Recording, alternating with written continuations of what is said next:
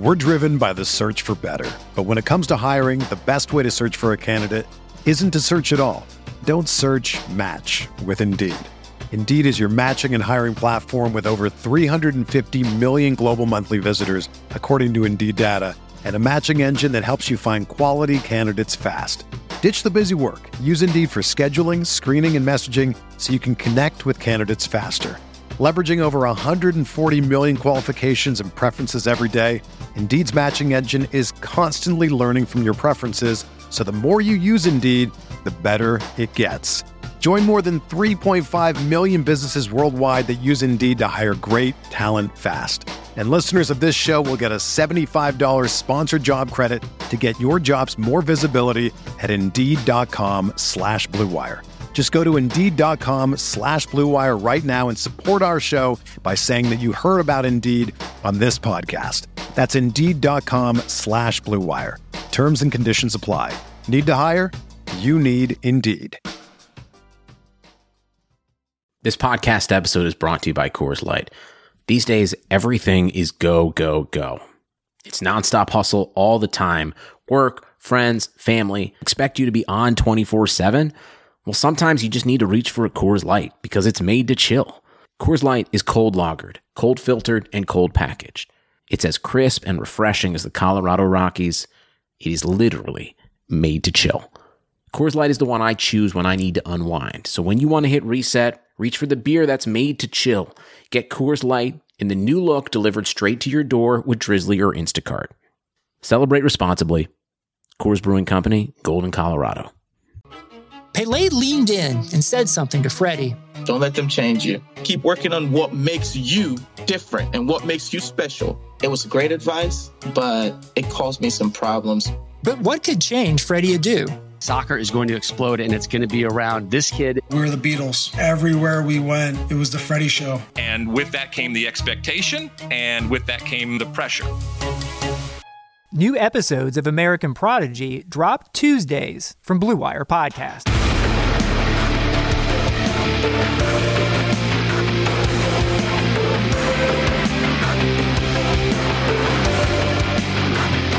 Nice. What is up, everybody? Welcome to another episode of Immortal Minds. um, I thought we are slow off the off the rip there, but it's, uh, it's all good. We're here with special guest Asuna. What is up? How you doing, man? I'm doing good uh, on this Wednesday afternoon. I don't know. Yeah. Good to hear. And Puck is with me as always. How you doing? Dude, I'm so excited. Uh, it's Christmas in a few days. I have no responsibilities. I'm now on holiday break. This is the last show I'm doing of 2020. And we get to talk with a 17 year old legend. It's going to be great. Nice. Yeah. yeah. Well, I mean, speaking of, of which, we're at the end of the year. Obviously, we've, we're at the end of a lot of play of Valorant. So there's lots of stuff to talk to Asuna about. But I think what would make the most sense is starting to you know get maybe a better sense of who Asuna actually is. And I think the first thing is we should clear up how to say your name because I was always saying Asuna because I was like, this guy's got an anime profile picture. I'm just gonna lean into the the Japanese pronunciation there, but it seems like I was right. Yeah, you were right. I did watch your casting a lot because uh, I gotta go back to the VODs, you know, watching it back. And yeah, I mean, I don't really care how it's pronounced, but it is pronounced Asuna the Japanese way because I got it from you know an anime. But yeah. Okay, and I owe Golden Boy an apology here because I heard Hiko calling you Asuna. I heard it from Steel's mouth. Have you gotten your teammates to call you Asuna yet, or are we still working on that? We're still working on that, but they call me just Peter because there we I go, mean, just Peter these days. Yeah, I mean, a lot of my friends just call me Peter because calling me after an anime girl name is just uh, a little weird, you know. So can we yeah. talk about that? How did you select uh, a female's name? Like, what drew you to this name? Because I mean, yeah. my first gamer tag was Rocket Master, uh, yeah. so I can't say that I picked a great one to start things off. But how did you choose your first gamer tag? Yeah, I mean, I was rocking one Justified because uh, I, I was really popular in ESEA back then to use one in front of your name, and yep. then uh, I switched to an anime profile picture. I didn't even watch anime; I just switched to one and I started playing better. And I just thought in my head, like, what if I just go full weeb? And then like I started watching some anime. And the first show I watched was like Tokyo Ghoul and then SAO. And I started picking some names. And on ESEA, you can't like. There's a lot of like names that are already taken. You can't take them. So then I just tried a bunch. I got Asuna, and I was like, I guess I have to keep this. And then I played a lot, and then people started noticing me, and I kind of was just stuck with it. You're like, this on. is my brand now. This is where we're going. So, is there any truth to the idea though that if I change my my picture to anything anime, I'll start fragging out better? Because I saw Hayes do it. Everyone, even the old boomers now are buying in. Yeah, I mean, a lot of the Valorant scene has like Twitter anime profile pictures, so I mean, they're definitely buying into it. I don't know if the name helps, but like, I mean, I bought into it, so something's yeah. working. Something's yeah, working there, Dan. The joke was Dicey switched to like he had his um on Twitter had his like face instead of an anime profile picture, and he didn't play uh you know to his level, I'd say. And so the joke now is like, you know, you didn't have an anime profile picture on Twitter, so that's why you played bad. you got to power up, bro. Understood. Yeah. So he switched back. I gotta try this. right? I gotta do something and, different. Yeah, that's why I won't switch to a like a Twitter profile picture of my face, even though people say like, "Oh, it's gonna help your branding." It's just I don't want to play bad. There we go. So we all have our superstitions. If not, if not anime, watching anime, uh, given obviously like COVID has restricted everything massively this year, people are watching more more you know series and film and so on and so forth. So like, what what are the what's your favorite like television to watch to fill some of the downtime? Recently or uh, overall? I mean, recently we can I, go both. I mean, I'm watching just the seasonal animes like Jujutsu Kaisen. Uh, can't really think of any of or Haikyuu. Yeah, Attack on Titan. I'm watching those right now. That's about it, really. I can't really watch much because we practice a lot, but I'm definitely trying to, you know, catch up. And then I started reading as well, just because why not? Because Dicey got me into it. And, Dicey yeah. got you into reading. How does this happen? Pro oh, Valorant players encouraging no, not not reading. Read. No, let me be okay. clear. Not reading uh books. Uh, more like manga, manhwa, stuff like that. Understood. Understood. Okay. Yeah, I, we're not that intellectual in the in the hundred thieves compound.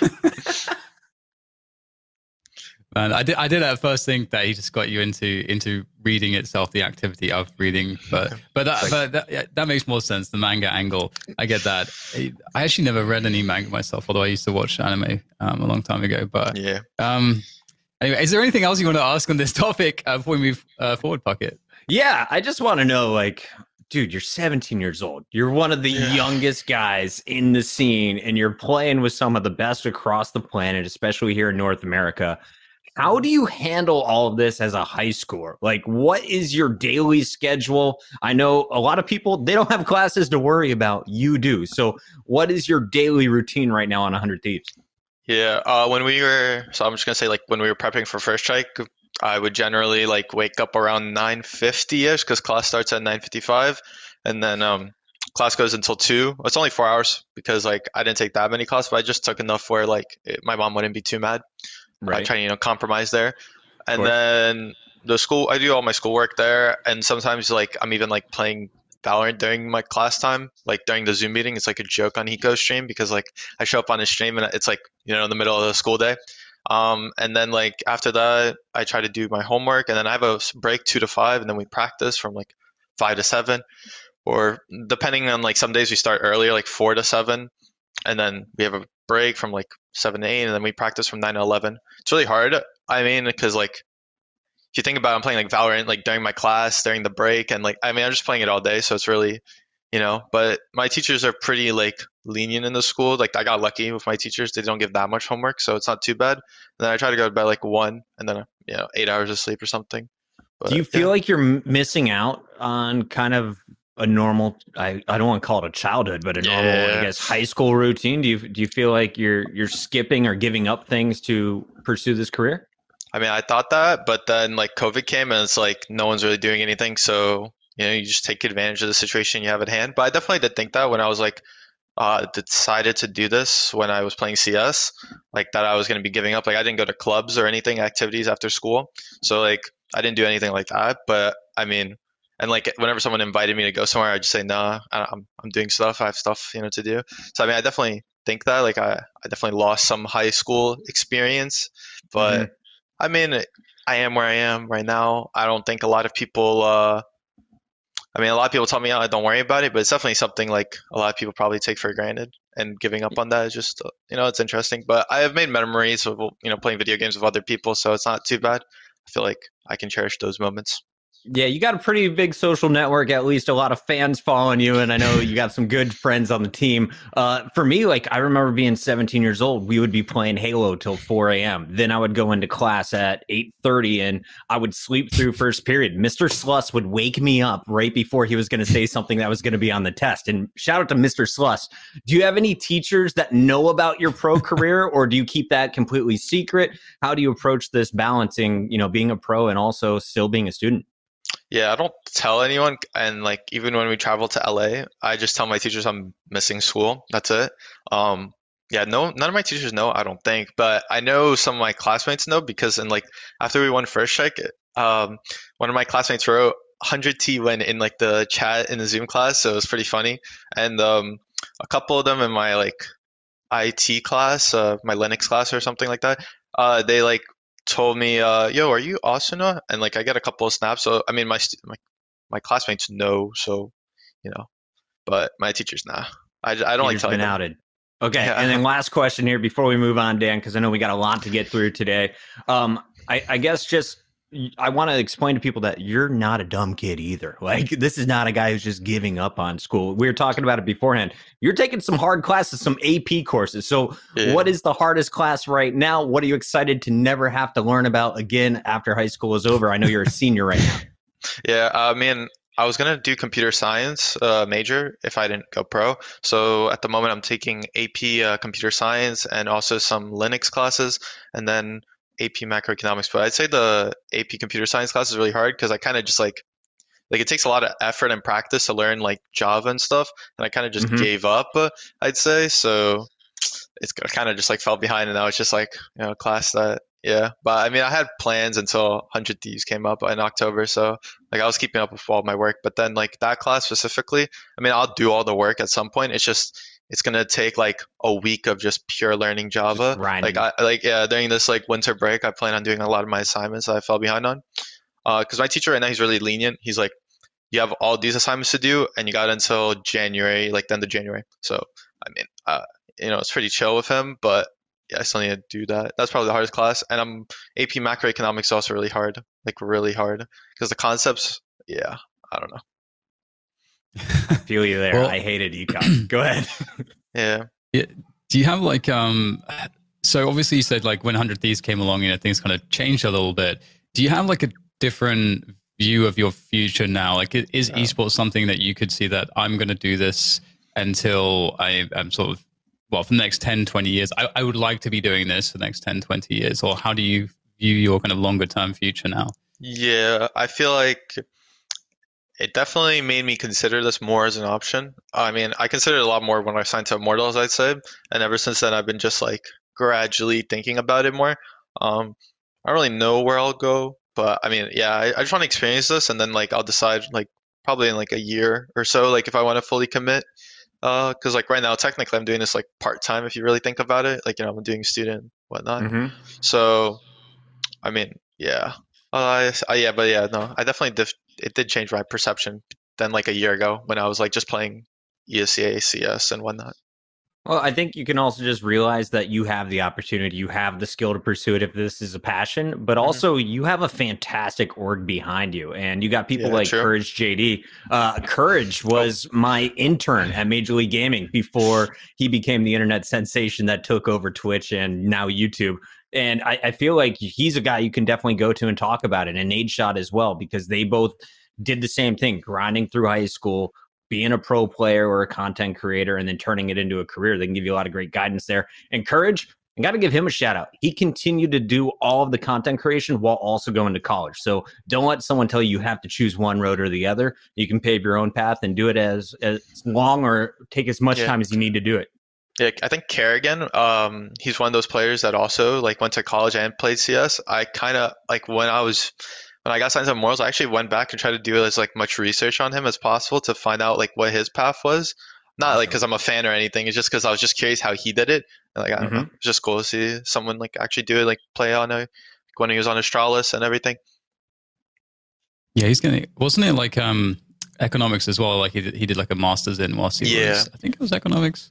I don't know yeah, what class, was... uh, but I just know like he did it like when he was flying. He just have to like turn in mm-hmm. papers and stuff like that, and he did that like when he was playing tournaments and stuff. Like he didn't have to show up, luckily, so it made it possible for him.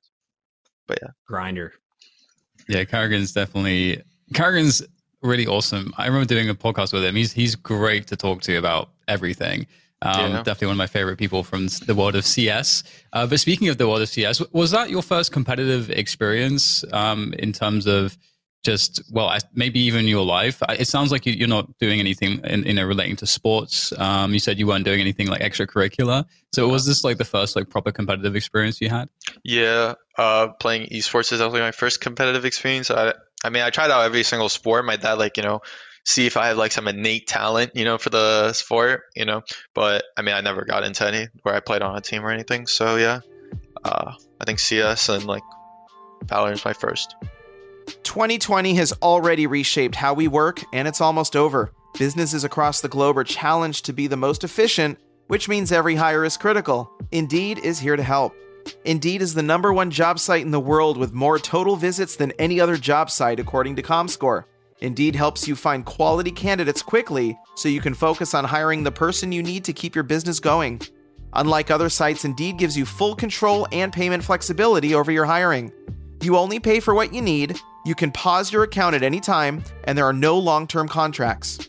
And now, Indeed's new way of matching you with candidates instantly delivers a short list of quality candidates whose resumes on Indeed match your job criteria that you can contact the moment you sponsor a job, making Indeed the only job site that can move as fast as you do.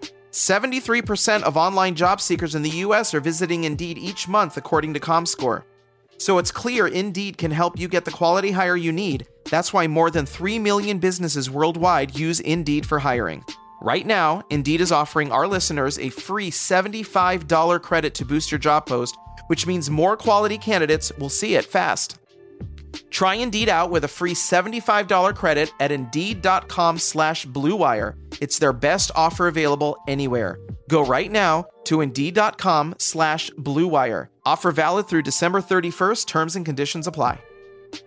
You might not be at a game this year, but you can still be in on the action at BetOnline. BetOnline is going the extra mile to make sure you can get in on every possible chance to win this season. From game spreads and totals to team, player, and coaching props, BetOnline gives you more options to wager than anywhere else.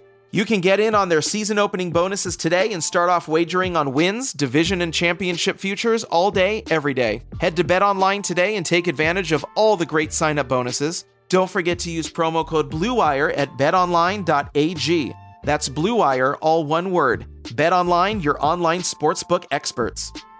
And who introduced you to CS? Like, how did how did that oh, yeah. come about? I think uh, everyone has like an older cousin or brother that introduces you. So yeah, I had a, my older cousin who lives right above me, and because I live in New York City, so we have a lot of people in our house. You're He's kind of like city, a, bro.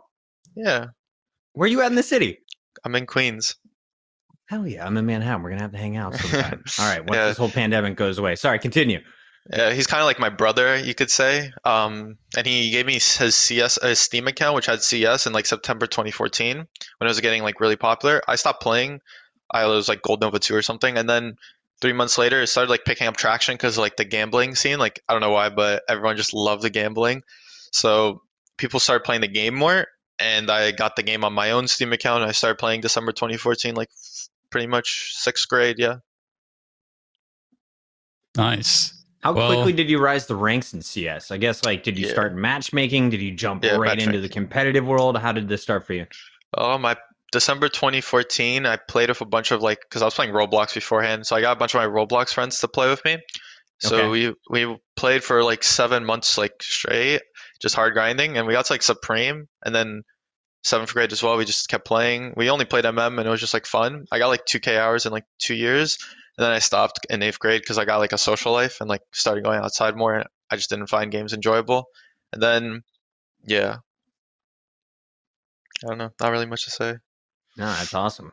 I don't want to like keep going on a rant about my entire career. So dude. That's why we're here. That's why we're okay. bringing you on the mean, show. We want to learn about this, man. We want the community to know about you. And then when I graduated middle school, I was going to a new school with like only two of my friends. I was kind of just bored in the summer. I was just like playing video games. And uh, I decayed a lot because I didn't play for a whole year. I was like DMG. And then someone like who played uh, ESEA saw me, thought I was good, introduced me to ESEA and everything. Because I mean, I had an ESEA account, I just didn't play it at all because I didn't like really see the difference.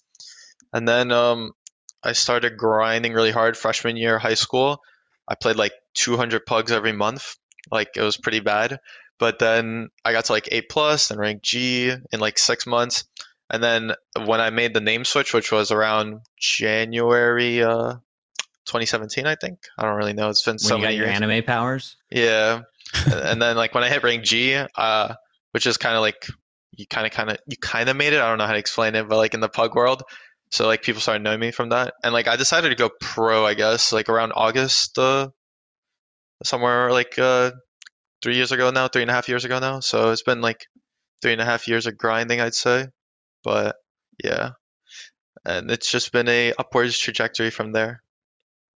What do you, what do you think sort of separates your your kind of path to a lot of the other people that you were you know ranking up with and against? Because obviously, like when you when you get to a professional level, you're you're going past a lot of other people that are trying to do the same thing. Mm-hmm. So there's there's going to be something or some qualities about you that probably separate you and and you can attribute to maybe some of your success in that sense. Um, is there anything like that that you noticed about yourself where you're like, I'm just better at these things, or I just have you know really good tendencies for for the game in these ways? I think a lot of people just don't like put in the time. In all honesty, I think a lot of people have like stuff to do, like other responsibilities, but like all I had was school, and then like literally from three to eleven or three to twelve, like nine hours a day, just playing. So I just had a lot of time in my hands, and like I literally didn't do anything else but besides play video games with my friends. And luckily, my friends are also there, so it makes it enjoyable.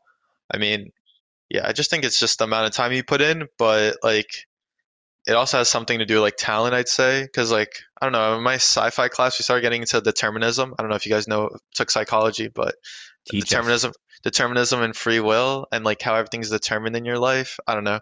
This is just interesting to think about, but start thinking about like how everything's like determined in your life, and I don't know. It's interesting to think like how one decision in my life just changes like my entire trajectory, I guess you could say.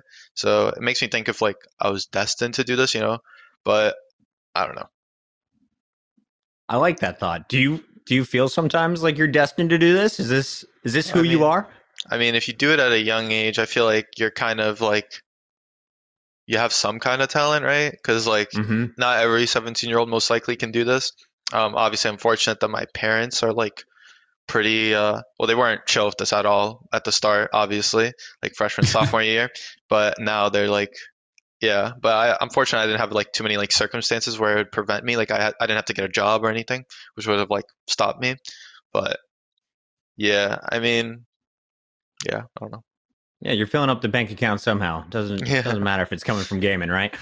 I love that. Well, I, I think it's awesome, and you, and you got a great perspective on things. Um, going through kind of you know your CS world, when did you end up on your first competitive team? Like, when did you oh. first solidify? What age were you? How long were you playing with them? Give us that background. Okay, so it was um around. So I told you about my Roblox friends. I played with all of them, but I we had to drop some because we were like getting really fa- good fast. So I only stuck with like two of them. Um, and we they had an open team. They were still playing even when I quit in eighth grade, and when I was entering ninth grade, they actually had an open team, an ESEA open team. Um, so we just uh, they saw I was playing and they like invited me, and we started to just play, like you know, and we started scrimming and yeah, that was my first competitive experience. I think I was 14 at the time, and it was freshman year. I think uh, I don't know how how long was that was three years now, so it was like probably September 2017 around there. Yeah, I think I made my name. Ch- I said earlier I made my name change January 2017. I think it was January 2018 actually. Dates, okay. you know, time flies by really fast. But right. Yeah, so and I think it was yeah. Did you was, run into any current Valorant players or top tier players when you were in that world, or when did uh, you get to meet the kind of the guys you're playing against now? Oh, let me think. I mean, I guess I met I mean, none of them are tier one. I think I'm like the only one that like played MDL in CS like at a lower level. Like I know Wardell and like them, they played MDL, but they didn't like they already they were like tier two and they were like most people knew them. They were like actually good. You know what I mean? But I was like in advance when they were like you know semi pro. I'd say. Um, so I mean, I can't really think any of, off the top of my head right now that are like. I mean, I guess I'm at Caboose. He's like the. Yeah, I mean, I would have to look at the teams right now to just see if I can find any names. But like, right, and I'm sure they've all changed names as well since then.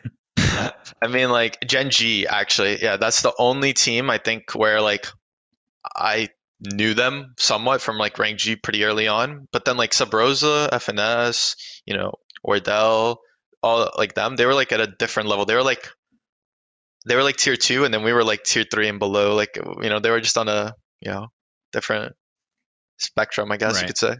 Yeah. But no, if you, if you, oh sorry, go ahead. I was gonna say, but now like Gen G, like uh, I definitely knew like Quinn, Mikhail, and like because they played um they played uh, rank G a lot, and I I was grinding that at the time, so I met them. But if I went through a couple more like tier two teams, I definitely would meet a lot. Like I know Xset has Pure. I played a lot with him, and then yeah. Yeah, I was going to mention that like one of the interesting things coming from CS to Valorant is that in CS, obviously the kind of ecosystem what became quite established. You know, you had your tier one teams, as you said, you had your tier two, and it's kind of hard to kind of jump up and yeah. maybe you wouldn't have the the resources from the org or the invites for the tournaments or you, know, you just couldn't get the experience maybe necessarily or you're you, you know you're not in the right system like there's lots of different things that could kind of block you or hinder your progress from kind of making those leaps but do you feel like there's a lot of players in cs that can come to valorant that were capable of being tier one if they had the opportunity? It's just that eventually you know there's only so many opportunities. And do you feel like valorant gives uh, people like such as yourself because for example you know you're in the tier one level in valorant right now and you're thriving there. So you know do you think that that if you had had the opportunity in cs that would have been the same story?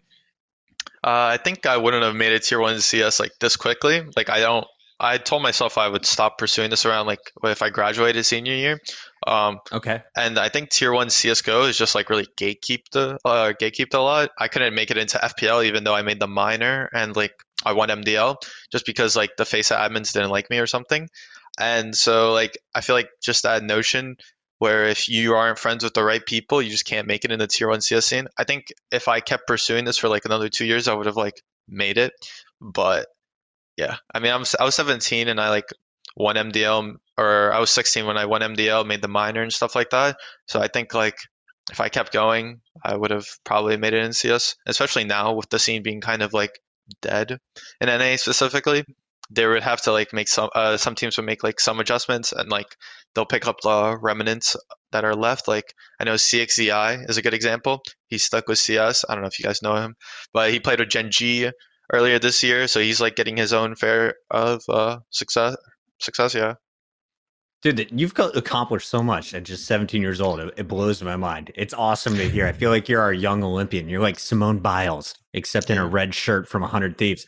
Uh, what are you most proud of before, I guess, looking back at your CS career? Hmm. Is it winning the MDL? Was it finding yeah. your way onto a team that where you could make money? What, what was the biggest accomplishment for you? I think uh, winning with your friends is probably like the biggest accomplishment I could ever hope for. I I think it's really good to like win. Like winning this first strike was really fun and everything, but I've only known the guys for two months. They're not like my best friends for years. You know what I mean? Even Dicey, the longest player I've known on the team was like six months. So like I don't know these guys for like too long. I can't. I, I don't think I've got the bond with them yet. Like man, we went through all this grind just to reach this point. I think the best win I ever got was probably like my ESEA advanced win, which is like a year ago from now. Just because like I went with my friends and like it meant a lot at the time. And then also on top of that, like, what was I gonna say? Oh man, I had a nice good thought going. Uh, I don't know anymore. But yeah, like your friends is sweet. Yeah, I mean, yeah, it's definitely that. Uh, but I feel like the goal is to be like winning with people that you care about. Obviously, I care about my teammates, obviously, but like you know, I once I get to know them better, the win will mean a lot more. I think like winning. Uh, if I'm still with these guys in a year from now, winning with them will mean just as much probably. But yeah, and also being like the underdog. Yeah, that's what I was gonna say. If you win as the underdog, it just feels a different way, I think. And when we went in an ESEA Advanced, it definitely like felt a lot better than like going into this tournament. It's like, oh, the favorites for First Strike is 100 Thieves, Envy, TSM Sentinels. It's pretty clear. You know, one of those teams are going to win. And right. then, like, obviously, our fans are predicting us. So I saw a lot of people predicting us to win. So it definitely felt like when we won, it was like, oh, it's expected. You know, it was just like another uh, wow, you, you know, possibility. an expectation. Okay. Yeah, yeah. That's a that's a lot of pressure to live up to. I, I want to give a real quick shout out, Dan, to Pat is doing stuff in the chat, and I want to encourage more people to be like Pat. Ask your questions not only here on chat, but also we've now got a new system on Twitter, guys. If you use the hashtag today, Ask Asuna, we will be going through your questions on Twitter. We'll be giving you a shout out as always, and we will be asking those at the end of the show. This one I'm going to jump in though because you mentioned you know, you you're probably closest with Dicey. You were playing with him before you guys joined 100T together. So, yeah. how did you guys find each other? How did you gel together so quickly? Mm-hmm. Um, I found them through uh, one of the tier two players called Equinox Mina. He's like a Vietnamese player, and he like just like loves Vietnamese players, I guess you could say. And he found Dicey. He's like uh, also Vietnamese, so they like were friends. And then uh, he introduced me to him, and we started pugging. I thought he was pretty good. And then on Immortals, we needed a Jett opper, and uh, he's like the first name that came into my head. Gumba also like suggested him. He's our he was our Immortals coach, and uh, he suggested, "Yo, should we pick up this dicey guy? He played pretty well on Prospects, which was a tier two Orgless team." And okay. we gave him a tryout, and he did well, and we picked him up just like that. And before then, we were pugging a lot. We just uh, played ranked all day. It was pretty uh, you know, I enjoyed being with him, and we just bonded pretty well because we had like similar interests. It worked out nicely. Nice, nice. it's um, it's always it's always interesting to seeing you know seeing like these uh, kind of partnerships. Uh, coming up. And and one thing that's interesting, um, you know, going from you know some of your past experiences in competition, you know, right now you're kind of you're you've been thrust into this tier one level, and you you know obviously you guys managed to win what is the biggest tournament we've had so far in, in Valorant in its short six months alive. And it, you know, looking into the future, presumably we'll return to LANs at some point. One mm-hmm. would hope. Mm-hmm. Um, is yeah. that something that you're in any way concerned about? Because I mean, obviously you're on a team with three players that have an insane amount of LAN experience. Mm-hmm. But is that something that you think could be an issue? Um, as for for some people, it's it does take some um, getting used to. Um, I well, I, I, didn't tell you guys this, but I did go to LANs when I was like 14, 15, and 16. So uh, I've been to three LANs, four LANs, I think. Uh, one in Philly, one in Washington, and one in Boston. Nice. So I've went to a couple of LANs. Obviously, they were like 1K, 2K LANs. You know, nothing like you know 100K LANs. It was just like your local LANs where tier two CS:GO players would go. Um, so I've been to some LANs. I think having Nitro, Hiko, and Steel definitely like helps out so it won't be that bad. And I feel like uh, everyone in Valorant is also in the same position as me. Like they haven't been to as many LANs as like you know as the rest of my teammates. So like they're not like seasoned veterans. Obviously, some of them are, but some of them it's also like their first time being on a tier one team, and um, I think I won't be in the same boat. So like it'll like you know if I am nervous, it'll equal itself out because I'm assuming the other team will also be nervous. So it definitely. Yeah. Are you excited about the idea of playing in front of people, or are you just loving life playing kind of from the comfort of home right now? Uh, I definitely like playing at the comfort of my home. I think most people would, but I mean, I kind of like when I think about LAN, I kind of want to just like visit the cities. That seems like the best thing really to do there. Oh yeah. Uh, I mean, the fans, that's cool and all. Yeah, that that might be amazing. I don't know, haven't experienced it, but I think like yeah, like uh, I travel a lot sometimes with my mom, and like going to museums and stuff that's like really interesting and seeing like you know buildings and stuff like that i don't know. It's just like i want to do that when i go to LANs Dan, I don't know about you, but I started when I was 17. MLG would put me on a plane every month, and I got to see 12 different cities that first year. And it kind of opened my eyes. I was like, okay, Ohio's kind of cool, but these other places are way cooler. You kind of, also, I feel like you're growing up in the greatest place on earth here in New York City. You have everything at your fingertips, yeah. but there's still so much more out there, so much uh, more to explore. Dan, did you do the same thing? Like, when did you start traveling for your career? Um, I think my first LANs were. I, I had some issues actually because I was too young to attend some tournaments when I was first wanted to go to LANs, but when was good enough. It's like 2005 or so.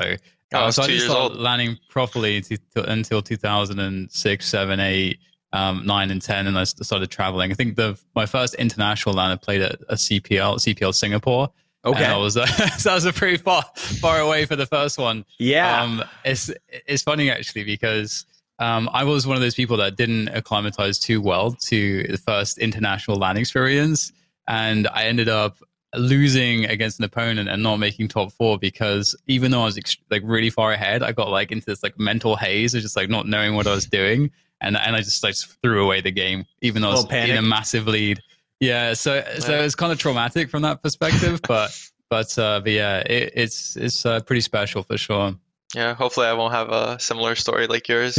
no, you're gonna be great. You're gonna yeah. be great. Uh, where where's the one place you most are excited to visit? Do you want to leave the U.S.? Is there somewhere in Asia you want to check out, or is it a city here in the states? I mean, with Rye, you think of Korea, right? So like probably there. I haven't been to uh, any Asian country. Just mainly go to Europe right now, so it'd be cool to experience like that.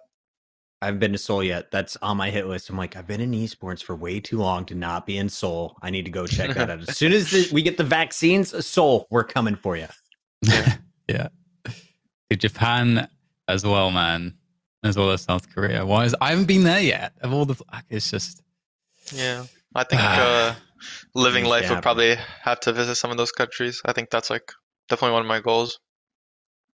Yeah, it's. I feel like with Valorant we'll get more of an opportunity. Like CS wasn't really that big in in um, some of those reason, regions in particular, and I think also Japan. I mean, for those in, in chat, maybe maybe you guys know. Correct me if I'm wrong. I think they had something that kind of stifled the esports scene a lot. Obviously, they had a really strong arcade culture, but I think they had some laws around um, gambling that also encompassed prize pools in in anything gaming related, and I think that that restriction created a situation whereby like you couldn't really hold tournaments there without having like running into this huge government roadblock.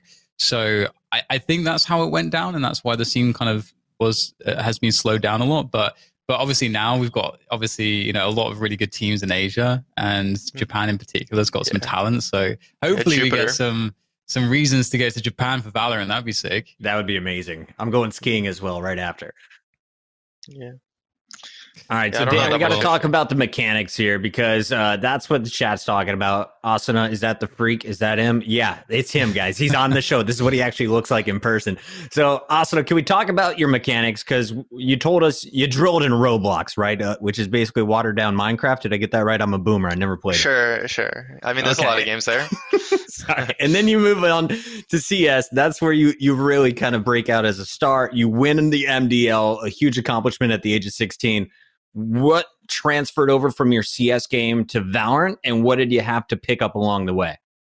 Um, I think I was lucky where I didn't get ingrained in like the CS habits, like a lot of these like seasoned players will have. I just kind of like I was I learned the fundamentals of like just playing an FPS game, and I didn't have to learn any of like the I guess like stuff that CS players will have to learn specifically for like you know um, the game that they are playing. So I learned a lot of like, you know, just like the fundamentals like trading, peeking, like how to play off one another, like a lot better in MDL. Cause like, I mean, you learn it when you play the game, but it's way different at a higher level. And um, I feel like in Valorant, it made it made it a lot easier to transition, knowing like how to play an FPS game. But I didn't get any of like the bad habits that would like carry over. Like it was pretty easy for me to adjust like how to aim in this game. I'd say specifically like I see a lot of players like stopping when they shoot. In this game, you don't really have to do that as much. Um, you can just like let it go or even like crouch and like still keep moving. So I feel like a lot of the CS mechanics that are carried over to the Valorant, like I was able to like transition pretty easily because I haven't been like that in like that hasn't been ingrained in me as much.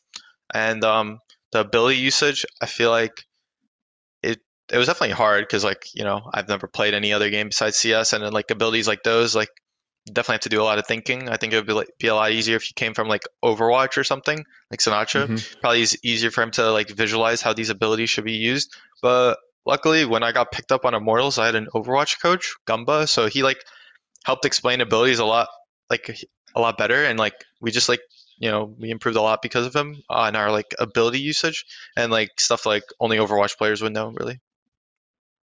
Yeah, you guys actually had a great one there. Gumba, shout out to you, man, if you're watching the stream. I remember all of his work he did for the Overwatch League, and he was representing Team Australia at the World Cup at yep. Blizzard's biggest events. Like, he's been there. And then to see what he was building on Immortals was really impressive. Um, unfortunately, you didn't stick with him on that roster, but I love that he was able to kind of accelerate the play. Did you find a specific agent that you gravitated to right out of CS? Like, walk mm-hmm. me through with the first couple. What did you transition character to character? Um, I didn't want to be like I don't know why, but I wanted to be more of a support player. I didn't want to be like a star player duelist because I felt like that was too like self uh, selfish. So I started playing Sage because also she was like overpowered in beta.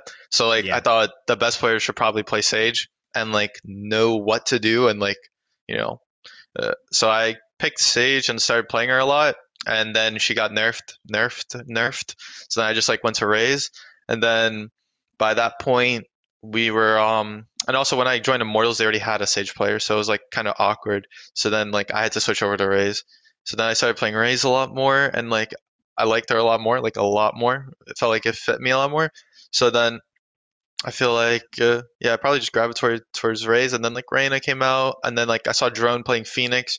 I tried that out, you know. But I think Raze was probably my most fun, or Reyna. Who do you think you have most hours on now today?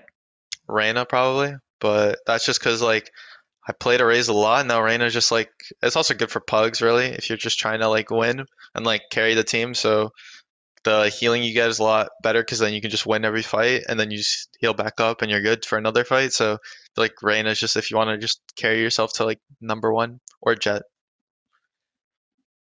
So with with that said, you know, how did like once you got signed to 100 Thieves, you know, you've already got this experience from Immortals, mm-hmm. and you know, you, you've already kind of made that combo with with Dicey, so you guys have a good thing going, and you know, 100 Thieves.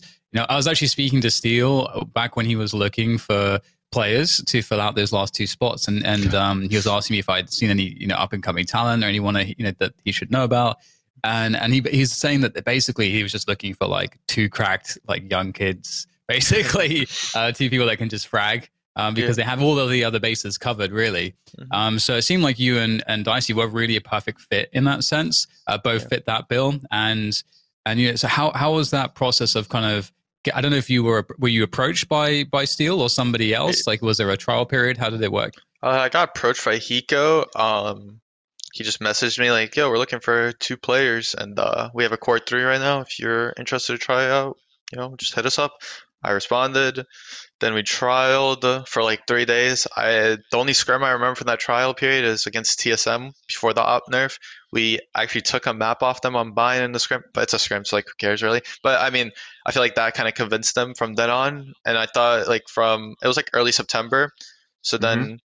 that was our trial period. And then they tried out a bunch of other people. I don't really. I remember like seeing leaks of like I think Ambox Boy he tried out. Ooh. I think but I saw that as a leak, so I was like, oh man, that's like my competition right there, you know. so, um, but then after a while, we um, got the spot. Like they like confirmed it late September. They're like, yeah, we want to play with you guys, and then you guys will get like another week of trial, and we'll see if like you guys are the fit. But you know, we did well. We tried out again, and we got the spot, and then we signed October third, I think. So, were you on a contract with the Mortals at the time? Was that yeah. just like a temporary contract. How did that transition go from going from one org to the other? Um, Immortals, yeah, I was still with them, and then um, I think uh, Hundred Thieves had to buy me out of that contract, and then yeah. Okay, and and Max, uh, shout out to Max Seven X on Twitter. He wants to know how was the whole experience of joining 100T? Were you excited about it? Like, was this a brand that you're familiar with before you joined them? What was that whole process like? Um, I actually didn't know anything about Hundred Thieves or their history. Really? I don't. Yeah, I didn't. I don't really follow any of their like. I don't follow any org actually. So I mean, I had to just so I could be equated with like their history. I just like watched the documentary of their entire history and just like made sure I understood what was happening. And I like kind of got the like after seeing what people wrote. Oh, we have finally have a good esports team. I kind of understood why they thought that. So I mean, yeah, but it was kind of interesting going into 100 Thieves because like you know you have three really good players that came from like CS and like Hiko's been playing since like day one. So I mean I didn't really like look at them as like idols or anything because again I, the only like idol I've ever had in my career is like people I compare myself to, which was like TenZ, Som, and Obo. I think those are the only three players I've ever like compared myself, and that's because like they're similar in age besides that, I've never like looked up at anyone really. So yeah. Yeah, that's that's that was actually a question I was going to ask you if there was a, any players that sort of you yeah. when you were kind of uh, before you'd made it, any players you'd looked at who were professional, yeah. and you're like, oh man, that that guy, like, it's not that you want to be that guy, but like you're really inspired by mm-hmm. someone in particular. So I guess that answers that question. Yeah, I think I'll just elaborate a little bit more. I just saw like uh, most people, like when they were blowing up, Ten, Som, and Obo, like they're like my age. Obo's like a month older than me, and I was like, man, here and he already made it, and I'm like here, like I'm kind of like falling behind. So it was like interesting to yeah, just compare myself. I don't know if it's healthy or what, but I mean, I was just doing that at the time, and I was like, man, these guys are already in FPL, and I'm here like struggling in FPLC, and like you know stuff like that. So, and when you say Psalm, you, it works. Are, are you talking Psalm from Dignitas or no? Uh, okay. the CS player on Energy. Got it. Got it. Okay. Yeah, I was gonna say, dude, he's older M. than you, bro. no, yeah, they both have like similar names. That's why I say P Psalm just in case, like to give the differentiate. I like that. We appreciate you for that. Oh, that's that's kind of awesome. I love that you kind of came in not knowing the brand. I, I, feel like it's it's equally exciting if you knew the brand, you knew Nadeshot's history, you came from the Call of Duty world. Like if you sign with Hundred T, like yeah. it is, it's one of the coolest moments of your career. It's it's like signing with Optic Gaming. Like they've got the sickest merch, they've got the coolest brand, they do the coolest partnerships with with sponsors. And for you, it's just like you know this is this is the roster I want to yeah. win with. The um, only history I had with them was like their CS team, which was like the Australian players, and obviously they like did really well. I think in a one a major, and then yeah, it was unfortunate, but I mean that was only like the only thing I knew about them. Excellent stuff. Yeah. Is it, it has it changed anything after you've joined them? Like, are you talking with the staff a lot, or is it just really you and the other four players on the team? Um, I do talk with the staff, obviously, but I mean, like Nadeshot visited us a couple times. That was really cool. Um, but I mean, I just talk with the players because I'm like focusing on my work, I guess you could say. I don't really want to, you know, like, yeah. Dude, you're going to make millions of dollars. Like, your brain is in the right place, 100% locked in. I, I love it. I love it. Well, when it when it came to like uh, you know this experience of being on 100, 100 Thieves, like what if if you ignore the orgs themselves, but just the experience as being a player on the on the five man roster, like what, what are some of the differences compared to playing on like Immortals and playing on Triumph and so on in terms of just how it feels to be in the system of this team? Yeah, I think um, the IGLing department, I guess you could say, on Immortals we were a lot more loose and puggy. On Triumph we were definitely a lot structured because my IGL back in Triumph was actually Steel's coach, so he stole oh. a lot from him. So it was very um, like a lot of the stuff that Steel says to me is like what my old coach coach used to say, Sheikh Zula. So it's kind of like funny because like every time where Steel would say something like uh, ping pong, I don't know if you guys know what that is, but it's just like to it's like one of those like little niche things, and like I learned that from Sheikh Zula and CS, and now I have Steel, so it's kind of like interesting to you know be with him and like learn from him because it felt like I was kind of reliving something with uh, back in Triumph. Um, That's amazing. Sorry, can we pause down? I need to know what is ping pong. Uh, ping pong is like when so if you're trying to double swing an angle, one player says ping, and then the second player who's supposed to be swinging with you will say pong, and then that's like your cue to swing on the pong. It's a lot quicker than saying you ready to peek three, two, one. Uh, it's instead like just ping, and then the other player knows he's waiting oh, for your pong smart. to swing, so that you don't have to do a countdown instead. It's a lot. That's quicker. awesome, actually. Yeah, I know. I haven't heard that before. That's great. Yeah, I know Gen G uses it for sure because I've seen um a couple of clips. But yeah, it's like you know one of those niche things that like some people use, and like yeah. And then there's a lot of other terms, but yeah, that was just one of them. Nice. That's that's a great tip for a lot of people out there. Um, You're not gonna be able to use it in ranked matches though. So yeah, we're gonna make it popular. Everyone in ranked is now watching the show these days. So you just give it two months here, Asuna. Don't worry about it. okay. it. Well, you know, you know, you said that you know you're playing under uh, well all of these veterans. Like, what is has, has there been any sort of um, anything yet in terms of like wisdoms that have been imparted onto you by these guys? Because it because it, it, it must be a different feel compared mm-hmm. to playing with whoever you play with on Triumph. I'm forgetting the the roster, so apologies yeah. for that. Oh, but yeah. but there's a huge difference in ex- difference in experience. I feel like the game that we're playing is a little different because like technically I'm like I don't want to be rude, but like I know the game more than them at the like when I first joined the roster because like we're playing a different game. So like at the start I was teaching them stuff, but like with their strats and like stuff like that, they definitely have like that CS background where they know like what kind of map control we should take, what we should do off of this, like stuff like that. But then like with ability usage, I feel like me and Dicey helped them out a lot, like explaining some like like what people were doing beforehand before they joined, like what was the meta and like what people were like trending towards. So like it didn't feel like like uh, how do I explain? Like they were overwhelming me with knowledge. It was more like they were just teaching me like the fundamentals of CS in a way. Like, but then I was teaching them how to like you know ability usage in Valorant. But they knew that pretty well. They were like you know Steel like has some sick Cypher one way ca- cages now. Like so like I feel like they definitely like grew. Like it's interesting to see how they grew as players as well because like they just switched over from Valorant. I like literally I remember watching Nitro the first day of practice and then like the second day and there's already improvement like from the first day which was insane to see and uh yeah i think that was like really interesting Asuna, can we play a little game right now? Okay. Are you, are you ready? Don't be scared of this. Okay, so I'm going to name a player on your team. You have to give me three words that describe them, and you only have 10 seconds per player. Are you ready? Yeah, I guess. First name, Steel. Um, smart, funny. Uh, I don't know. Crazy. That's very fitting. I like that. I like that. What about Mr. Hiko? Uh, calm, clutch, collected. I don't know anything with clutch really. Nitro. uh, dad. I don't know. Caring. I don't know. It feels like he's the dad of the team, base more than like the other two. I feel like Steel is more of our age, and then like same with Hiko, and then Nitro's the only one like keeping us together. Does it hurt extra bad when you disappoint them? Yeah, just Nitro, not the other two. yeah, and uh, hit me up with some dicey.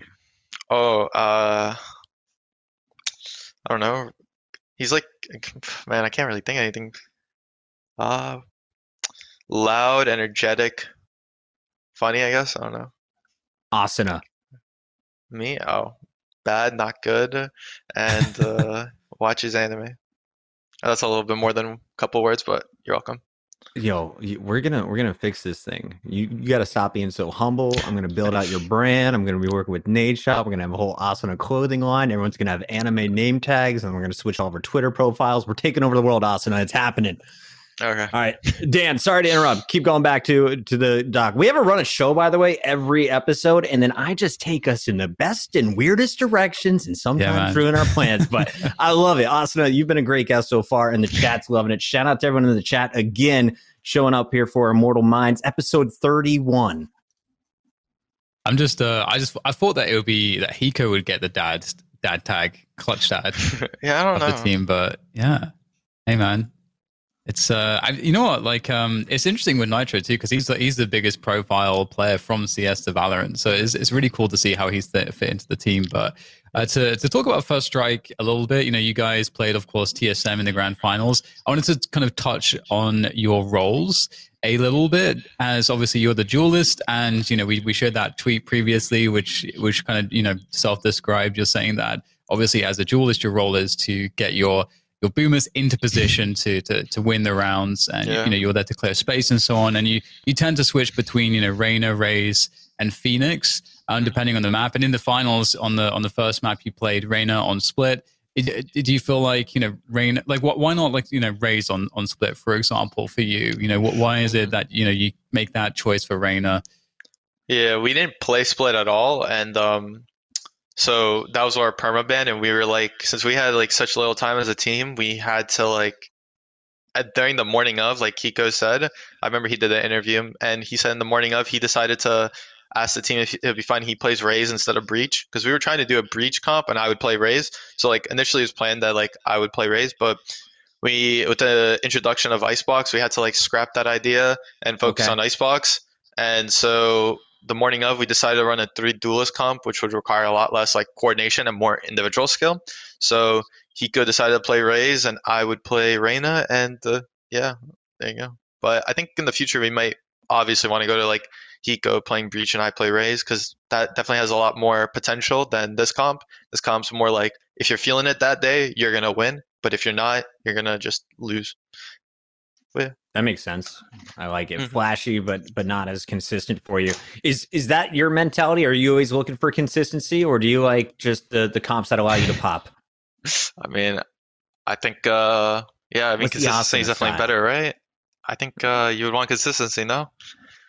I, I think uh, I, I, feel like at sometimes though you can be consistent, but maybe you're not going to reach that same ceiling. It's kind of like fantasy football. You know, you got to take the risks sometimes, uh, depending on who your matchups against.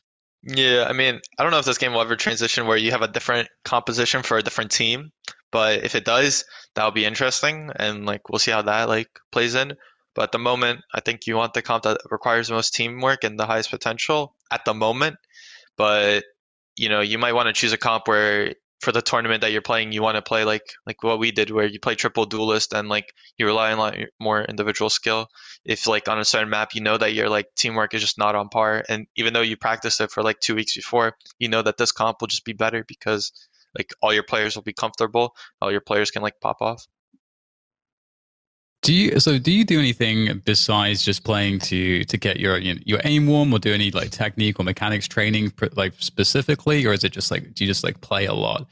Uh, yeah, I just play a lot, and like I do a lot of wrist exercises just in case, because like it's important to keep your you know wrist healthy, hand healthy, because you know I feel like this scene is like you don't know a lot about like the long term health problems. I think, and uh, I think it's important to just like try to do whatever you can to like prevent any injuries. So like I try my best to just like you'll see me doing like matches. I'll like do quote unquote jazz hands, which is just like it feels so nice to my hands. It's like just get some nerves going. Um, and I don't know, just like yeah. But Can I ask that, about can I ask about arm placement? So you come from oh. Roblox, where I'm sure you don't need like hardcore mechanics, and then you came into CS. So did you have to learn how to position your mouse? Did you just put your hand on a mouse and naturally that's the way you're still playing today? Because um, a lot of people are struggling with this. They're like, how do I get out of silver? How do I get out of gold?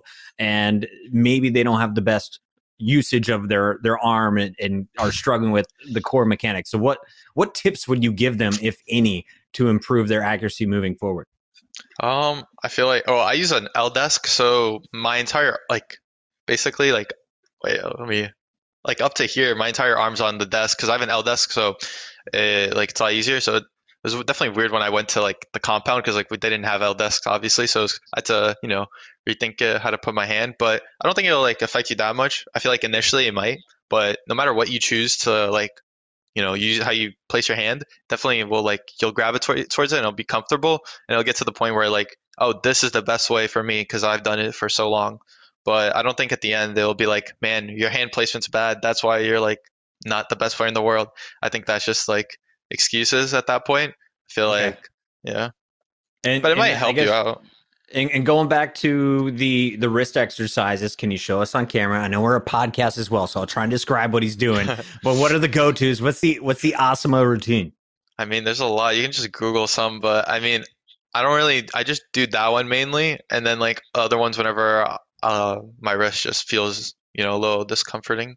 But I mean, like you can roll it around and like whatnot. But yeah, I feel like it's definitely one of those things that like I don't see a lot of talk about in the esports world because like I don't know if it's like you know people are just afraid to talk about it or what, but I think it should like definitely get a lot more research on it because I think it'll be like one of those things where like in 70 years old, uh, these esports players have like, you know, wrist pains or something like that, yeah. which is just not normal or yeah, you know what I mean? Like, you know, long term, long term stuff. So yeah. And I know we, we've had a, a, lot of orgs. I think like Astralis is one of the first to like throw resources behind their players yeah. and making sure it's not just, you know, their their in-game performance, but they're taking care of their health and also mental health. And, and it's good to see orgs coming behind it. But a lot of the the players that are just grinding on matchmaking or just playing this game every day, you don't think about it. As has said, tons of people out there who are giving you some tips, but learn how to flex that wrist before you get to the carpal tunnel.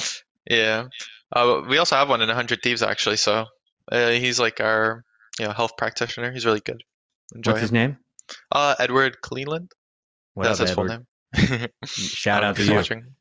Yeah, but he's really and cool. speaking speaking of like the the wrist stuff and so on, you know, your your uh, your aim looks like it looks like you're a wrist aimer with like a high sense mm-hmm. just just by watching you plays it, and like maybe even like um, a fingertip based player what what are you doing exactly? Do you have a really high sense? What what is your sense? What's the setup like in that in that sense?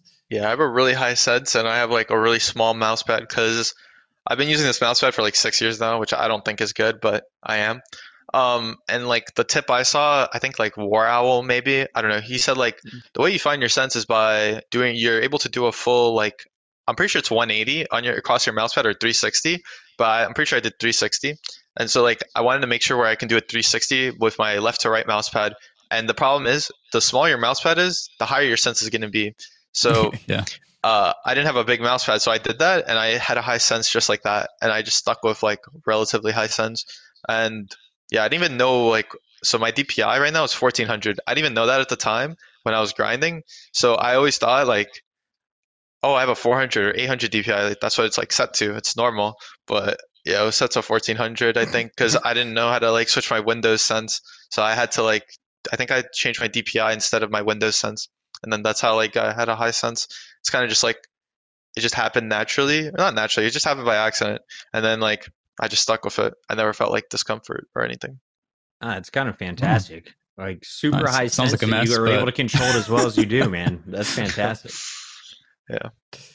Nice. Well, you know, we we uh, we talked a little bit about um, you know Reyna. Um, you know, you previously mentioned that Raze is some is a is um, an agent that you in. It sounds like I don't know if you if this is still the case now into 100 Thieves that you enjoy playing the most that fits your playstyle the most, and that's uh, you know we saw you playing Raze on Binds um, in that grand finals, and you know is is there any times you're you're picking a different duelist there? You know, this is obviously also the grand finals where you got that awesome ace uh, with yeah. the uh, I think a qu- quad kill rocket. I think it Uh, was, or it at was least like three kills on the rocket. Yeah. Um, are we gonna watch the clip? Yeah, yeah. Let's Yeah, check we got the clip out. at the same time. All right, we're gonna Okay. get some audio on it as well. Also, while we're waiting, shout out to Pulsars by the way on Twitter using the hashtag AskAsuna. Why does he use such a small mouse pad, and what can we do to get you a bigger one? Do you want one for Christmas? Can we hook you No. up? I I don't know why, but I'm like scared to change my like you know setup. I just feel like I'll get worse. All right, we're not gonna mess with your system. It's working right now. All right, let's check out this clip.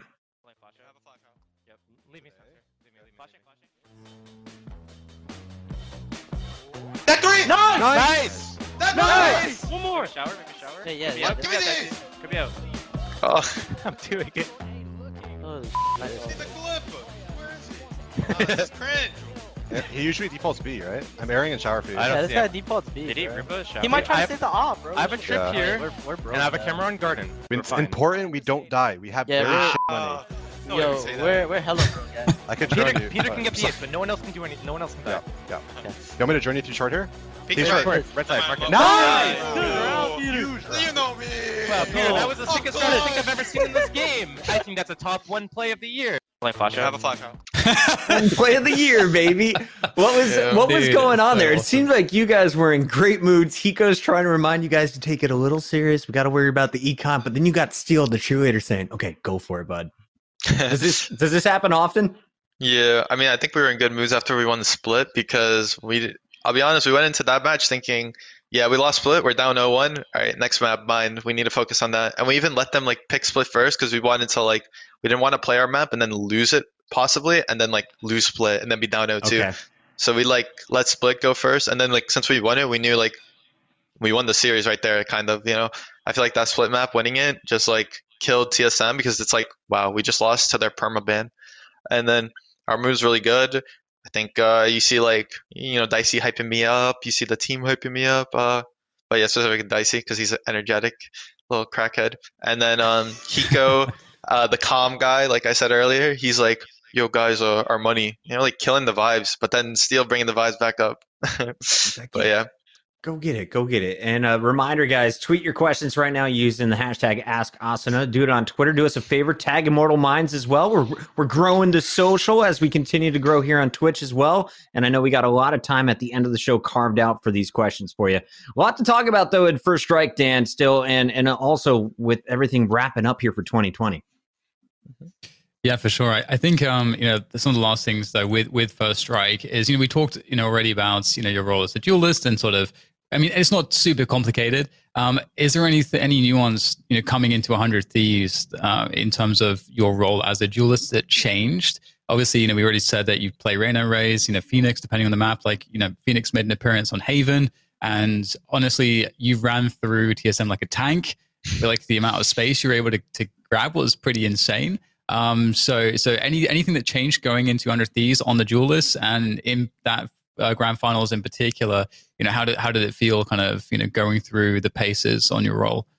Um, are you talking about like when I transitioned from Immortals to Hundred Thieves, like as a duelist, or are you talking about like uh, like what exactly? Sorry. Yeah, yeah. So, so going into Hundred Thieves, like, like, did it? Obviously, the role of a duelist is pretty similar, but in mm. terms of being in the system yeah, with a yeah. Hundred Thieves, did it feel different? Okay, yeah. I feel like I have a lot more. I guess I don't want to discredit my teammates, but I have a lot more confidence with like Hiko, Steel, and Nitro to clutch out the round, especially even Dicey. Like, I've seen them clutch out so many times in scrims where it's at the point where like they clutch it out and we start telling ourselves, yeah, we lost that round. They shouldn't have clutched that out. Like in scrims, like we count that as like a loss and we will like okay. even though we won the round and they clutched it out, it's like, yeah, that's not good. We we why are we putting ourselves in a position where Hiko has to clutch it out in a scrim? And I thought that was really funny. And um yeah, like I feel like the space I'm creating is due to the fact that I trust my teammates so much to like even if I die 4v5, they'll still win the round not because of the space I created, just because they're just insane. Like I could die at the start of the round and I'll be like, wow, I died. All right, the team still got this. Don't worry. Like that's how it feels when I'm on this team, at least. It was, I mean, this this is an, an interesting one because this is like a sports psychology thing. But like, is there anything going through your head when you're making these moves? Let's say you know you, you are playing Phoenix on Haven and you, you've, you've popped the runner back, or you're not popping the runner back, you're just using the, the curveball flashes to get around the, the corners and you're creating space, you know, charging through garage or clearing through B. And you're you're trying to make that first blood and create and create that space for the team. Like, is there what's going through your head in those moments? Because because it does look like you're supremely confident.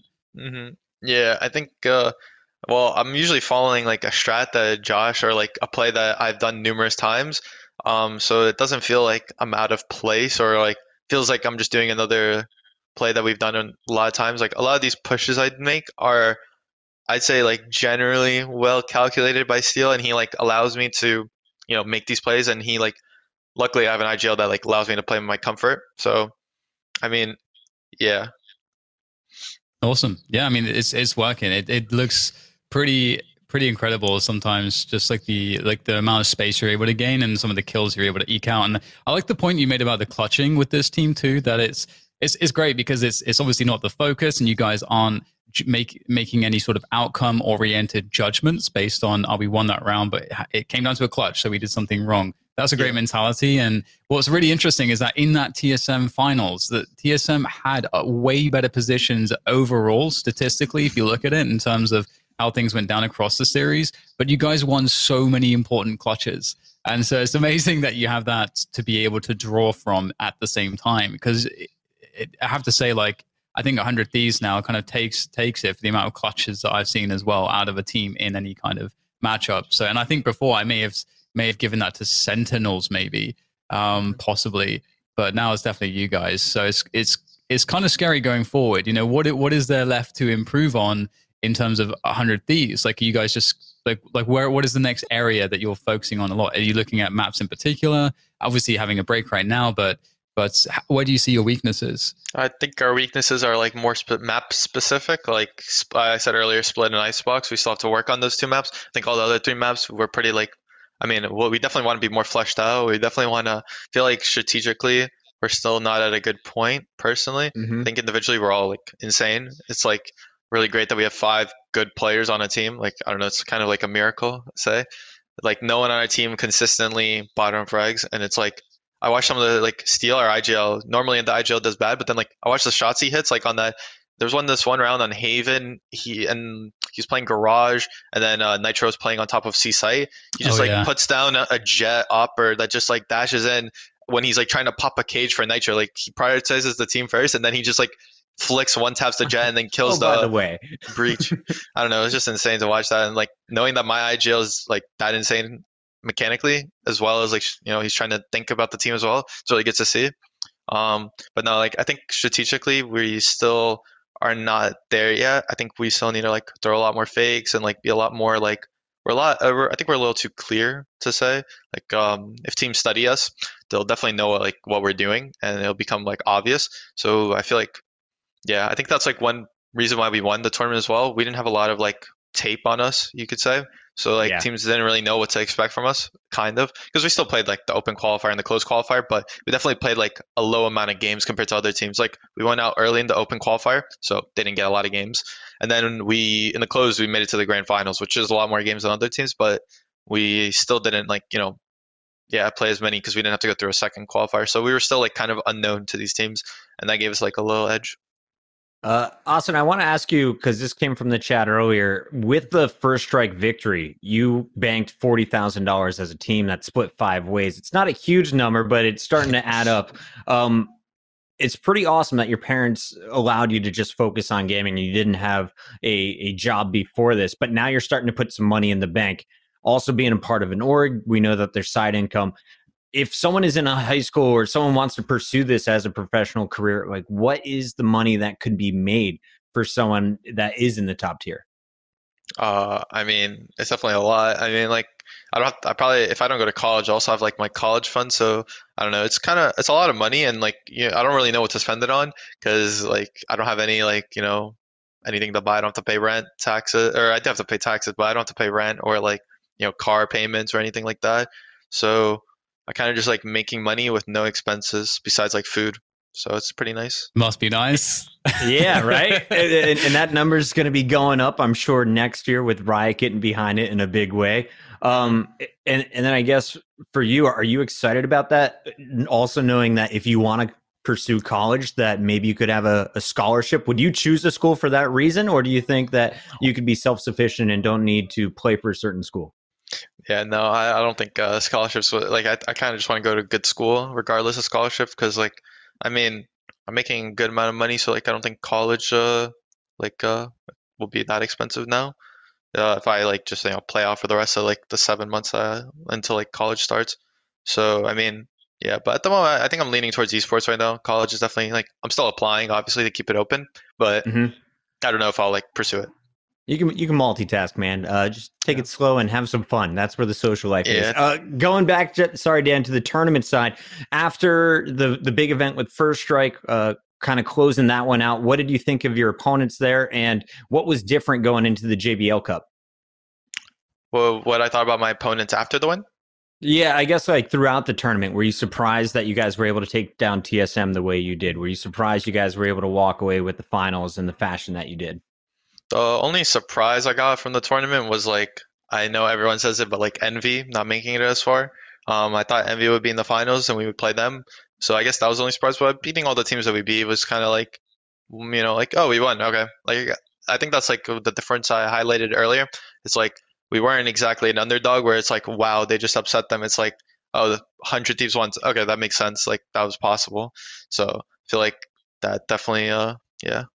And I think my the way I view my opponents definitely changed after this tournament because I'm pretty like I don't know. I, I view a lot of these teams like really highly. I say so. I thought we were like you know third best team or fourth best team going into the tournament, but then like after I thought we were like a nice little second. So it definitely feels good.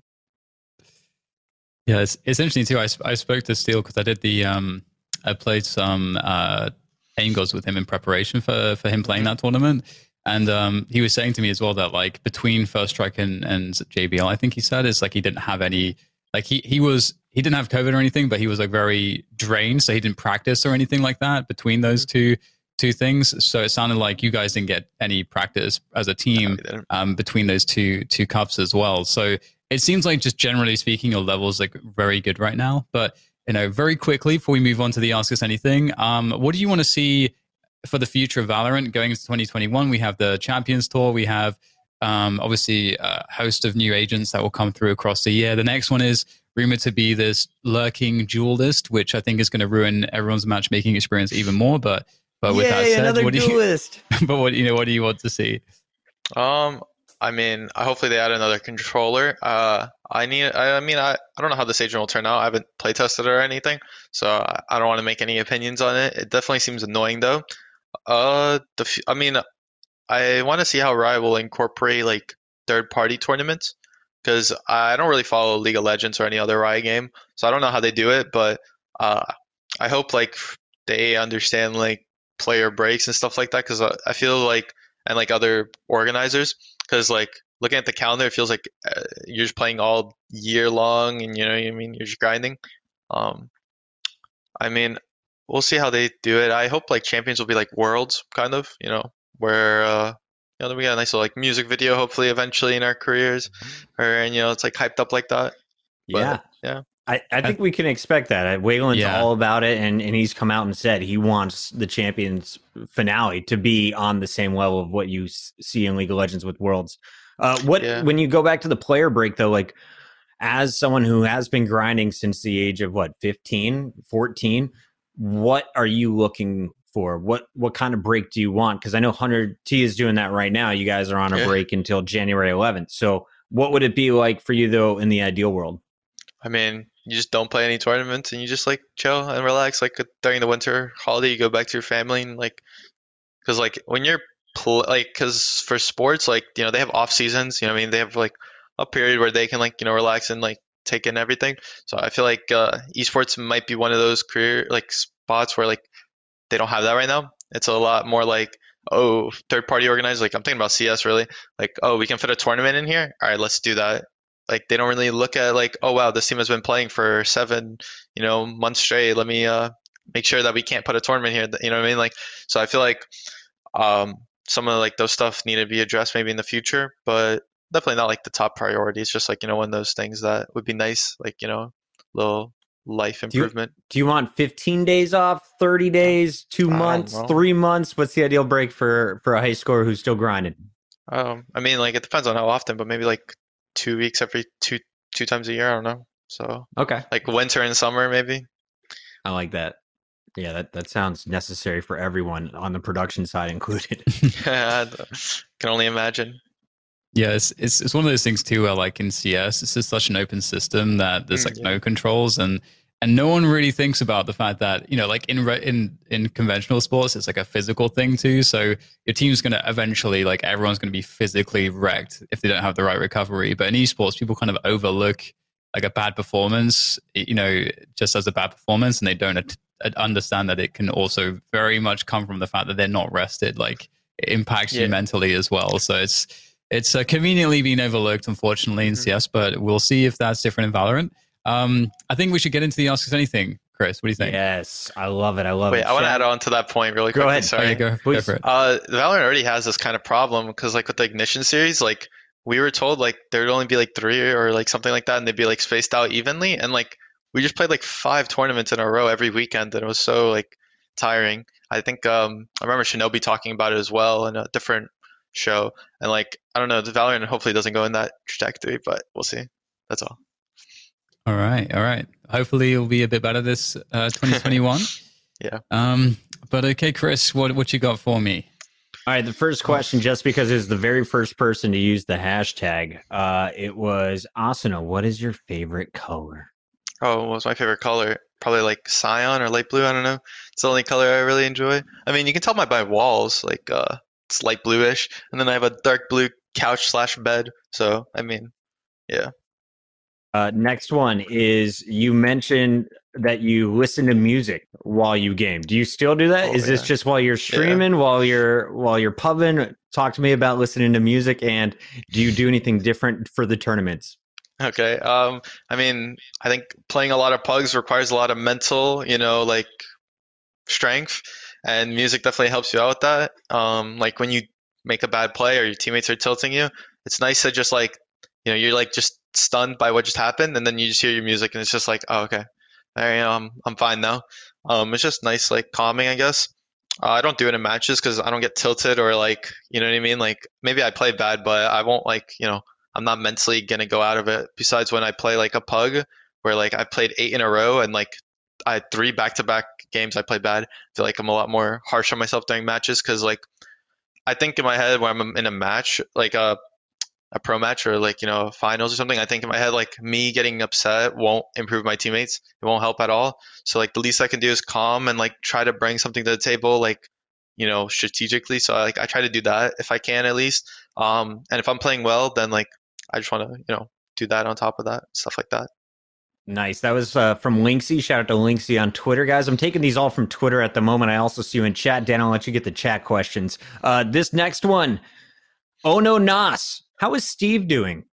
How's Steve doing? I don't know. We, we talked to him the the entire time. Actually, we he was in our I think T one game, our Sun Soul game, and our hundred or TSM game. So I don't know. He's pretty cool. Uh, and yeah, I see a question on the series though. Though, how did he Yeah. get scouted by Immortals? How was he contacted? We answered that a little bit earlier, but I'll repeat it. How did I get? Oh, I didn't answer how I got scouted by Immortals actually.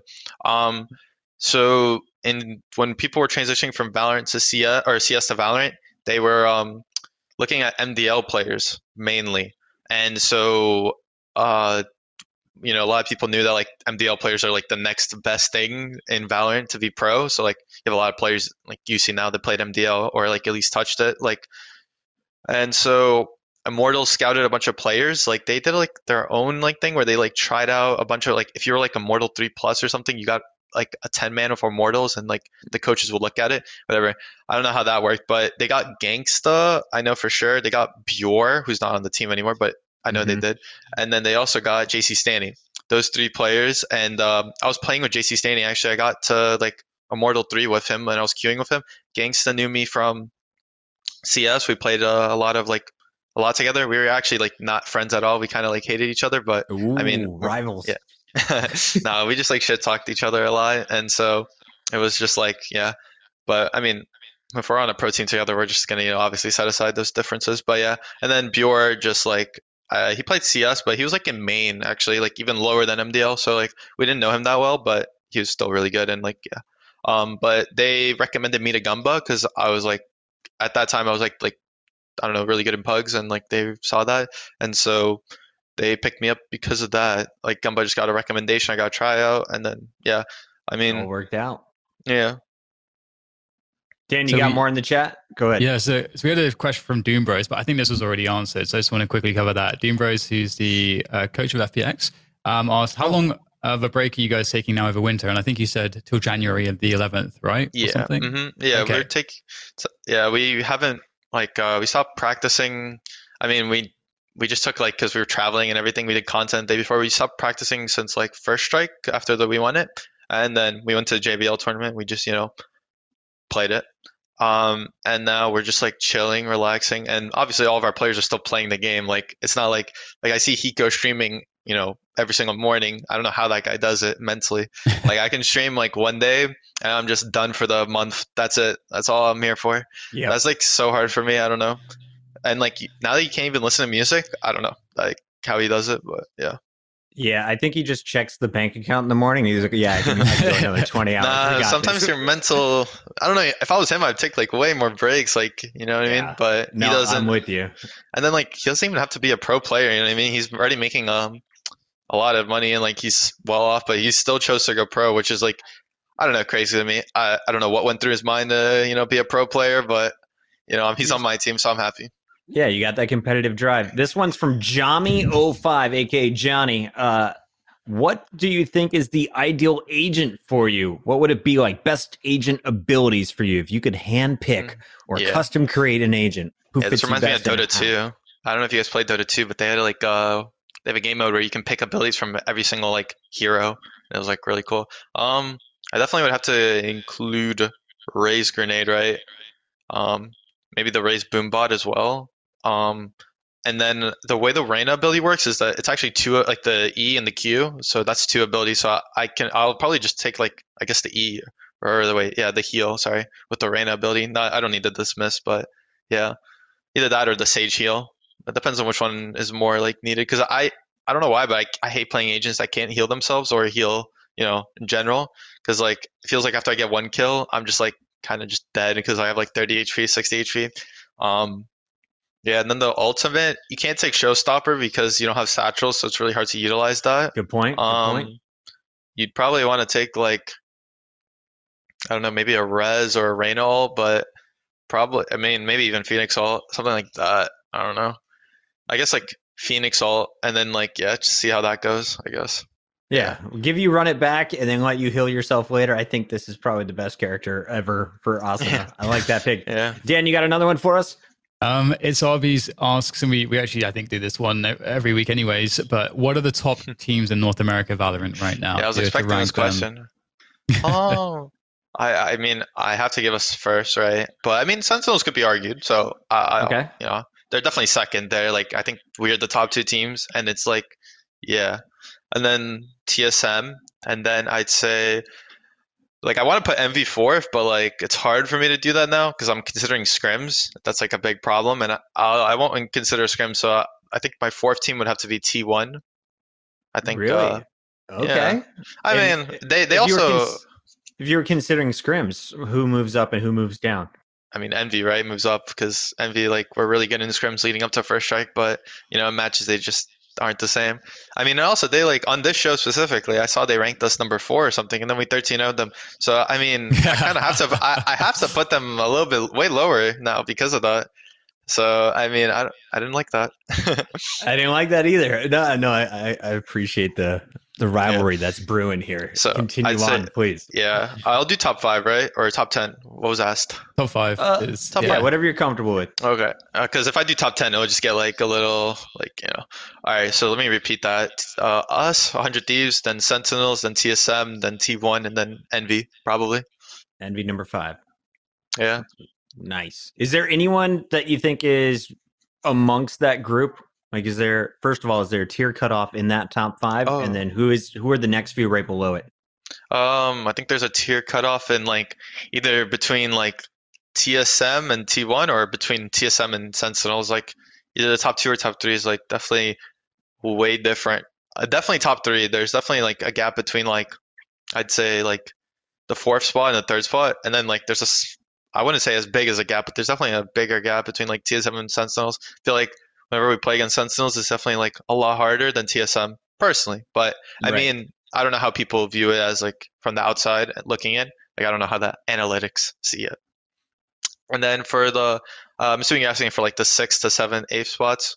I guess like below that would be like Cloud Nine, Immortals. Phase impressed me in the JBL tournament. I know a lot of teams weren't like taking it as seriously as First Strike, but it's still a tournament, and they did really well. So it's interesting to see how they will do, and especially if they get a good like.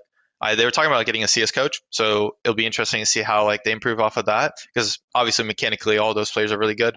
So it's just gonna be interesting to see how they like you know do that side.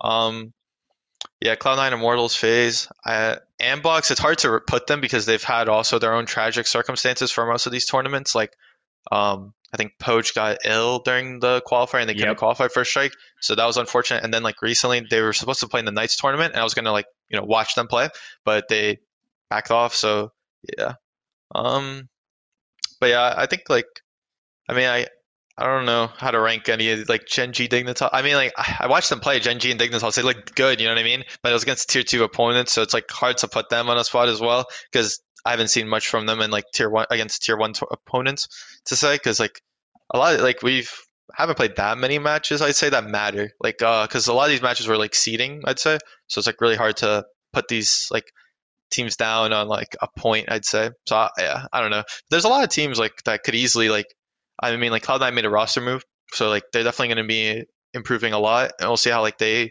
make their roles work because they just lost their IGL and like who's going to pick that up and then like what's Leaf going to play if he joins that team um yeah I love that you're not afraid to dive in deep here. Asuna, fearless as always. Just Oh, I mean, I'm just game. talking.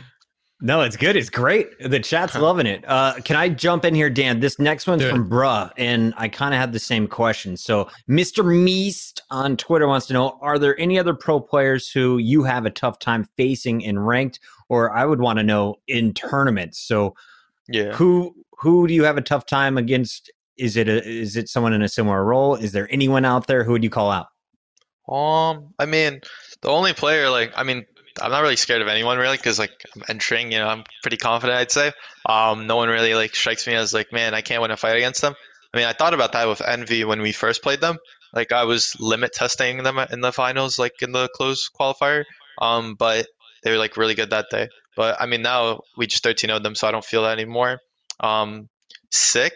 I feel like if he played duelist more consistently, I'd definitely be scared of that guy, but he doesn't. So it's a burden off my chest. So I don't have to worry about that. Like he plays Breach on Ascent and Skye and Icebox. It's like, thank Right. the Lord. Holy. I don't have to face him on like, I don't know, Raze Rain or anything. So it's nice. I, I'm not really like scared of him whenever he plays Skye or Breach. But when he played Phoenix on Haven, that was definitely like scary, I guess. But I mean, you, you get used to it as time goes on. And like, I'm not, it's not like it changes me. It's just like, oh, six on Phoenix now. He's going to play a lot better and a lot more like in my face than he would with Skye and Breach.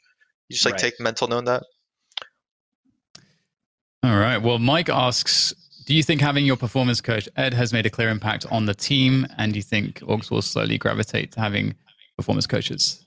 Yeah, I think uh, you, we'll definitely have more performance coaches. I just don't see how like they wouldn't help. You know what I mean? Like they definitely don't hurt the team in any way, and the only thing they can do is help. I mean, the clear impact is very hard to draw a line on, um, because like you don't you can't like go back in time and be like, all right, let's try this out without the performance specialist. You know what I mean? Like he just like it's like really hard to you, you can't measure it you know you can measure like someone's stats and stuff and be like oh this player is like doing really well but then with performance specialists it's really hard i mean he definitely helped me because it's nice to have someone to talk to that isn't on the team um Mm-hmm. that like you know what i mean has like a uh say on you know he's like his own person kind of and he's just there to help me out.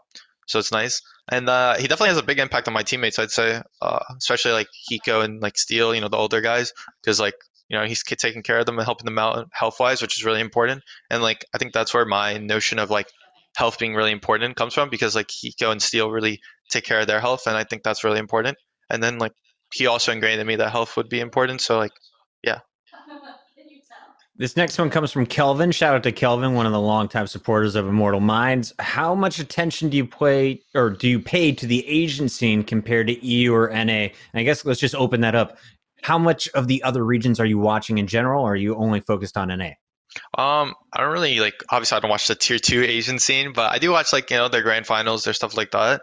Um, specifically Vision Strikers. Um, we steal a lot of strats from. Or I don't want to use steal. We borrow some strats from Vision Strikers.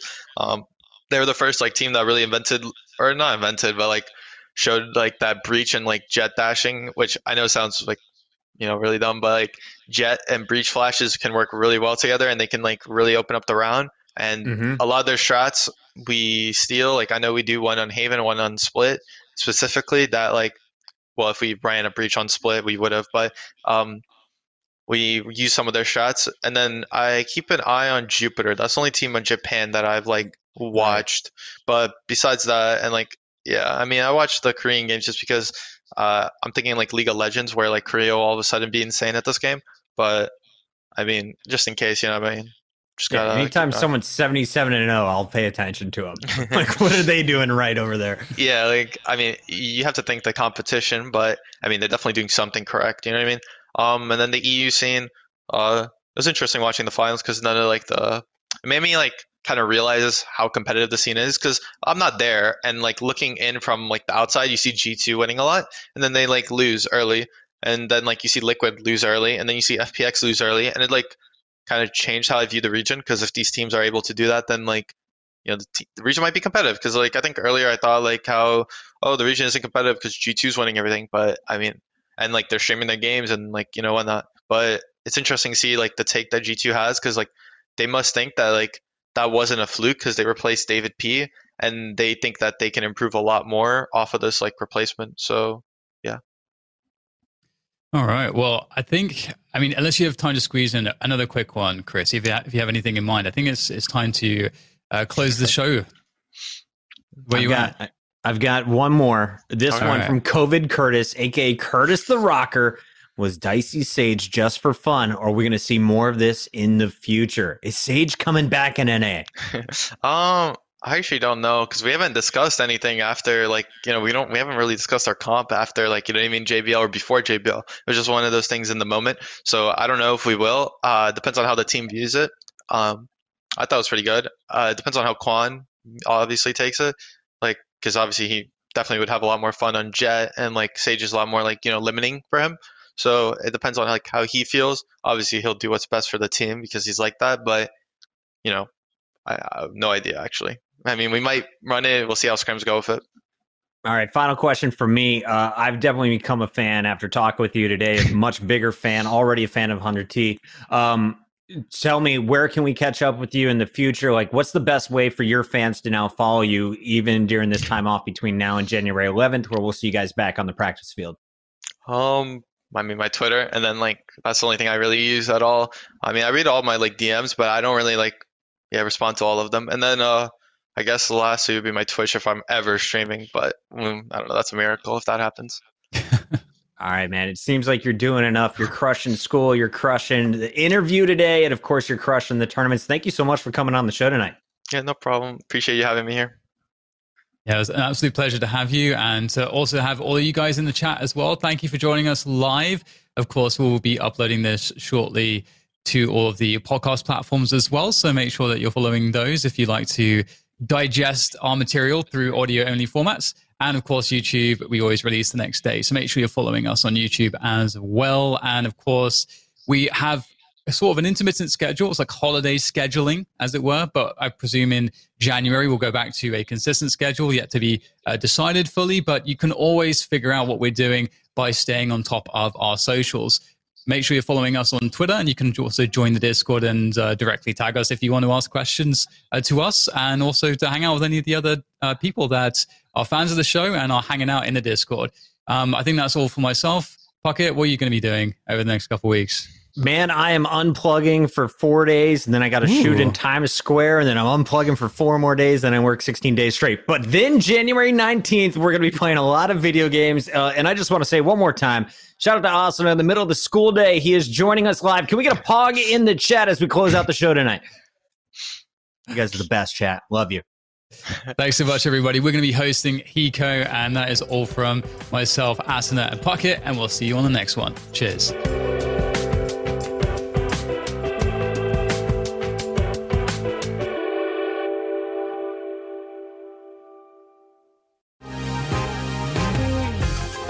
Been thinking about McDonald's all day. Can't get it off my mind. I can already taste it. Ooh, got my mind on my mouth and my mouth ready for some Mickey D's deal.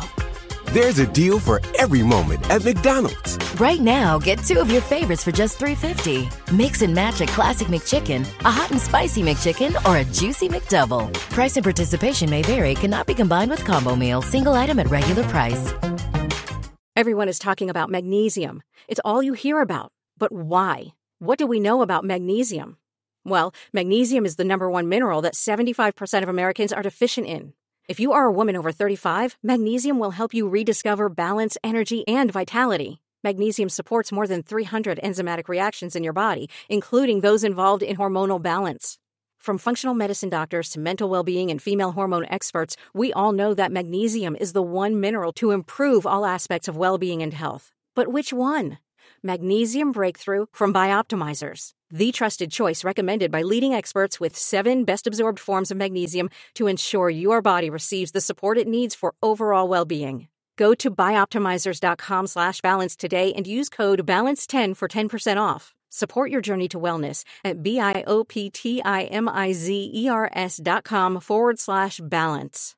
Magnesium Breakthrough from Bioptimizers, your foundation to optimal health and vitality.